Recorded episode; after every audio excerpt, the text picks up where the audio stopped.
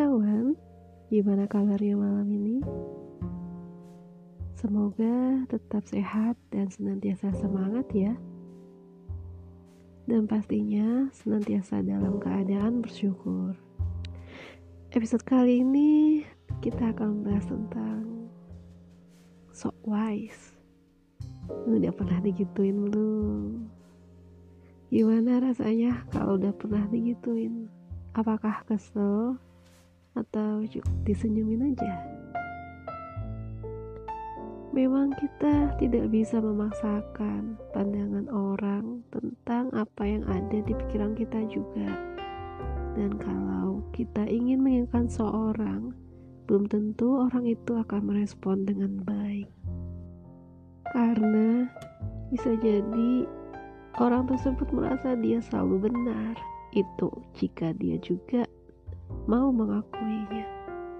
Karena misal orang keras kepala mau kita apain apa pun yang udah kita lakukan belum tentu langsung masuk ke otaknya dia.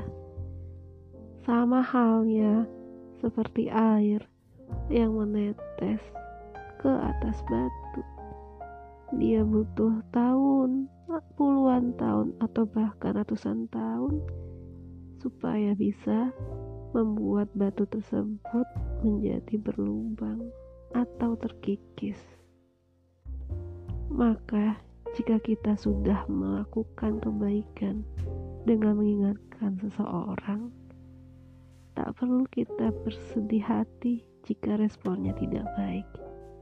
Yang jelas, kita sudah melakukan tanggung jawab kita untuk mengingatkan orang di sekitar kita. Urusan dia nanti akan sadar atau akan kembali kepada kebaikan itu adalah keputusan dia sendiri dan tentunya atas kehendak Allah. Jika saat ini kawan masih dikelilingi oleh orang-orang yang peduli terhadap kalian, baik itu keluarga, pasangan atau teman dekat, sahabat, atau kerabat lainnya yang senantiasa ada di saat kalian susah ataupun senang, maka bersyukurlah kalian karena tidak semua orang bisa memiliki itu. Itu adalah salah satu harta karun yang paling berharga di dunia ini bahkan di akhirat kelak. Mengapa demikian? Karena kita perlu memilih dan memilah orang atau sahabat atau siapa saja yang dekat dengan kita yang bisa membawa kita kepada kebaikan. Karena kelak di akhirat, kesaksian mereka lah yang bisa membawa kita bersama berkumpul kembali di tempat surganya Allah. Maka mari coba kita melihat kembali orang-orang yang ada di sekitar kita. Apakah mereka benar-benar peduli kepada kita? Apakah mereka mengajak kepada kebaikan atau justru mengajak kepada hal yang tidak baik dan menjauhkan kita dari kebaikan? Jika kalian pernah diingatkan secara mati-matian dengan keluarga, pasangan atau sahabat supaya kalian itu kembali ke arah yang benar. Hei, kamu tuh salah. Coba direnungin lagi. Yang kamu lakukan itu bisa menjadikan kamu kepada arah yang tidak baik, bisa membawa kepada keburukan maka harusnya kalian bersyukur. Karena jika saja orang dekat kalian itu tidak pernah satu kali pun mengingatkan kalian atas kesalahan yang telah kalian lakukan, seharusnya kalian bersedih atas itu. Jika sampai orang di dekat kalian tidak pernah satu kali pun mengingatkan kalian, harusnya ada dua option di situ. Yang pertama, dia hanya butuh saat dekat kamu dan dia tidak peduli apa pun terjadi pada kamu karena dia hanya butuh. Atau yang kedua, kamu mungkin orang yang selalu ngerasa paling benar. Jadi, mau diingatkan seperti apa pun, nggak akan masuk ke dalam otak kamu. Dan itu membuat orang di sekeliling kamu merasa buat apa sih ingetin dia? Dia juga nggak akan mau dengerin kita. Maka dari itu, perlunya kita untuk introspeksi diri. Seperti apakah kita ini, seperti apakah orang-orang sekeliling kita, seperti apakah kita dalam bersikap dengan orang-orang di sekeliling kita, supaya kita tidak melakukan pembenaran diri atas apa yang telah kita lakukan, tapi kita juga mau mencari kesalahan yang pernah kita lakukan dan memperbaiki itu.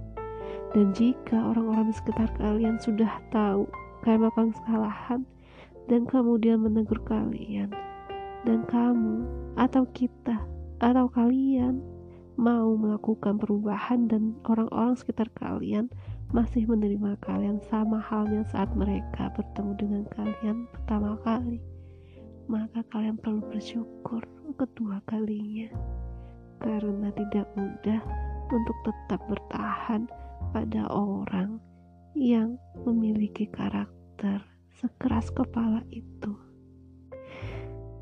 Kita tidak perlu malu, misal kita tergolong orang yang keras kepala, tapi kita perlu bersyukur jika ada orang sekeliling kita yang masih peduli pada kita. Dan seberapa keras kita mau mengubah hati kita agar menjadi lebih lembut tidak mudah menghakimi orang lain. Kayak udah diingetin tapi malah sok wise banget sih jadi orang. Ngapain ngurusin urusan orang lain? Ngurusin aja itu gue sendiri. Ya nggak gitu juga sih. Nah kalau kamu malah nggak pernah diingetin dan kamu nggak pernah ngerasa melakukan kesalahan Hei, di dunia ini tidak ada orang yang 100% itu benar. Tidak ada orang orang di dunia ini yang 100% itu baik dan tidak ada juga orang di dunia ini yang 100% itu jahat. Yang ada adalah kita senantiasa mencoba untuk tetap berbuat baik dan ketika kita melakukan kesalahan, kita segera memperbaiki itu. Jadi tidak ada salahnya kalau kita memilih dan memilah teman. Carilah teman yang dia senantiasa berpikir positif, yang memiliki mimpi yang tinggi, dan tahu bagaimana cara mengupayakannya, supaya kita bisa juga memiliki cita-cita atau mimpi yang tinggi dan bersama-sama merealisasikan cita-cita itu. Dan carilah pula orang yang suka bekerja keras karena nanti kita juga harus kita bekerja agar mimpi atau cita-cita kita itu dapat terrealisasi bukan hanya sekedar wacana. Lalu carilah pula orang yang senantiasa mengingatkan kita untuk berpikir realistis. Karena dunia ini bukanlah negeri dongeng jika mimpi kita tidak tercapai, kita tetap harus bisa berpikir logis dan realistis. Tapi bukan berarti menyerah. Tetap kita berupaya dan melakukan tindakan lain atau improvisasi lain atau alternatif lain untuk mencapai apa yang kita inginkan. Seorang sahabat dari Sayyidina Ali pernah bertanya, Wahai Sayyidina Ali, berapa banyakkah sahabat engkau? Lalu Sayyidina Ali menjawab, akan aku hitung ketika aku mendapat musibah. Lantas, maukah kita menunggu musibah datang dahulu baru kita sadar siapa saja orang yang benar-benar peduli pada kita? Siapa saja sahabat yang benar-benar ada di dekat kita? Maukah kalian menangis ketika kalian sadar ternyata tidak ada satupun yang ada di samping kalian?